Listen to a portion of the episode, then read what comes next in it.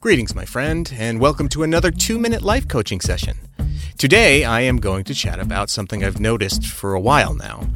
Let's call it the 24 hour TV news obsession.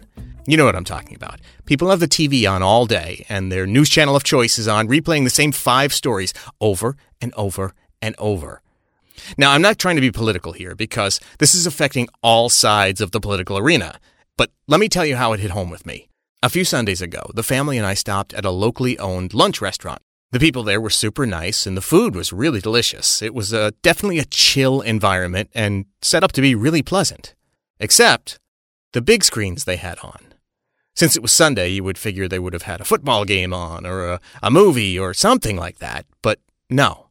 The TVs were split between two news stations, and both had very different takes on the same five stories over and over and over and it really put a dent in the vibe.